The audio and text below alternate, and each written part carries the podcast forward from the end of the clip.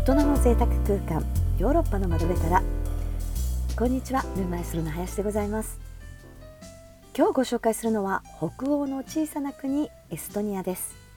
同じ北欧のスウェーデンやフィンランドと比べると知名度が低いのでエストニアと聞いてもピンとこないという方も多いかもしれませんね。エストニアはエストニアラトビアリトアニアからなるバルト三国の一つでフィンランドの南ロシアの西に位置します。人口は約132万人。国土は日本の約9分の1ぐらいですので九州より少し大きいくらいですね。バルト海のシリコンバレーとも呼ばれる IT 先進国であのテレビ電話スカイプの発祥地でもあります。日本からエストニアへの直行便はないのでフィンランドの首都ヘルシンキなどを経由してエストニアの首都タリンへ行くのが一般的です。もう一つおすすめなのがヘルシンキからタリンへのフェリーでの旅です。昨年弊社スタッフがヘルシンキを旅行した際にこのフェリーを利用したということでご紹介したいと思います。実はフィンランドは日本から一番近いヨーロッパと言われていて日本から最短で行けるヨーロッパの国で直行便だと9時間ちょっとでヘルシンキに到着します。おしゃれな北欧デザインやムーミンそれからヘルシンキが舞台になった映画かもめ食堂でも有名ですよね。治安もよく街も綺麗なので特に女性の旅行先として人気の高い都市です。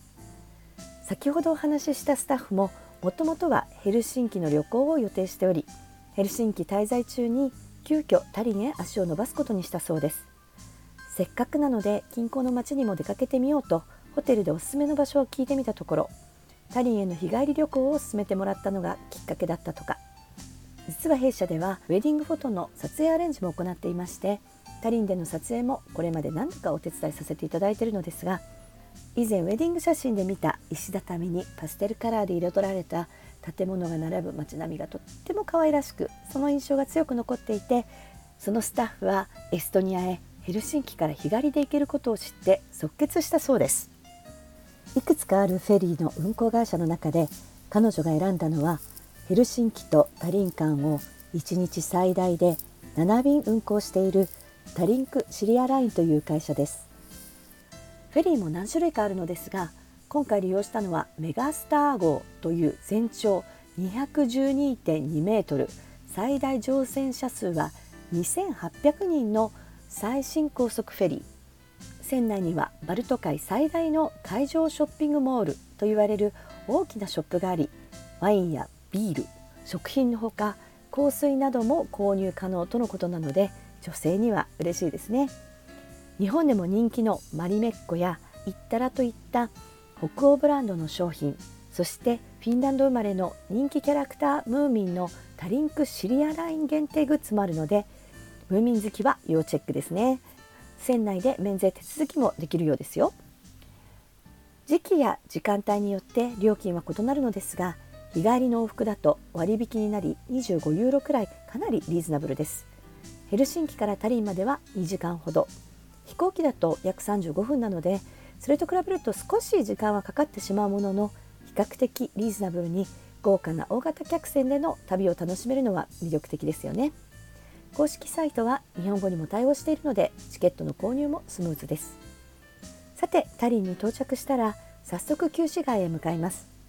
港から旧市街までは徒歩で15分ほどです。タリン歴史地区として世界遺産にも登録されている旧市街は東西約800メートル南北約900メートルの大きさでここに観光スポットが集まっているので日帰りでも十分歩いて回ることができます。城壁に囲まれてオレンジ色のとんがり屋根の塔がいくつも立ち並びまるで絵本の中に入り込んだような可愛らしい街並みでおとぎの国タリンなんて呼ばれたりしています。旧市街は支配者や貴族たちが暮らしていたトーンペアと呼ばれる山手エリアと商人や職人たちが築いた下町エリアに分かれています。山手にはタリン旧市街を一望できる展望台やタリンのシンボルでもあるトーンペア城玉ねぎ型のドームを持つロシア正教の大聖堂タリン最古の教会など見どころがたくさんあります。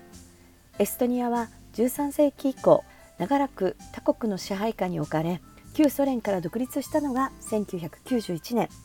このエリアでの散策は大国に挟まれ他国に翻弄されてきたエストニアの複雑な歴史を改めて感じさせられます。一方下町エリアにはレストランやカフェおしゃれな雑貨屋さんなどがたくさんあります。下町の中心にあるのがラエコヤ広場で週末にはここでマーケットが開かれます。山手エリアと下町エリアは長い足という意味のピックヤルクと短い足という意味のリュヒケヤルクという2本の道でつながっています。長い足の方はなだらかな道でかつて貴族たちが使っていたという道で短い足の方は坂になっていて階段もある細い道でかつて商人や職人たちが使っていた道です。ピンクやレモンイエローといったパステルカラーの建物が並びお土産屋さんやギャラリーが連なります。ふと上を見上げると可愛らしいデザインの看板がかかっていたり歩いているだけで楽しくなりますね。せっかくなので旧市街の入り口から山手エリアに向かう際には長い足の道下町エリアに下ってくる時は短い足の道と上りと下りで両方通ってみてもいいかもしれませんね。そしてタリンを訪れたらもう一つ楽しんでいただきたいのが雑貨屋さん巡りです。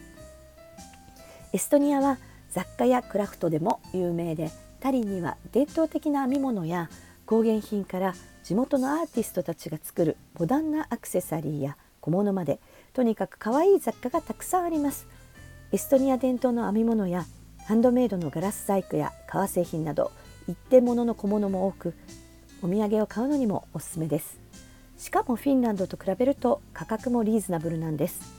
エストニアはフィンランドと比べて物価が安いので週末になるとスーツケースを手に食品やお酒など買い出しに来るフィンランド人もたくさんいるそうですよ。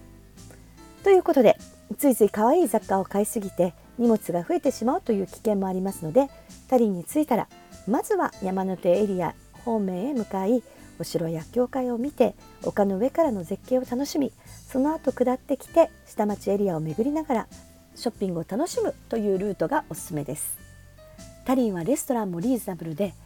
エストニア料理を食べられるレストランもたくさんあります。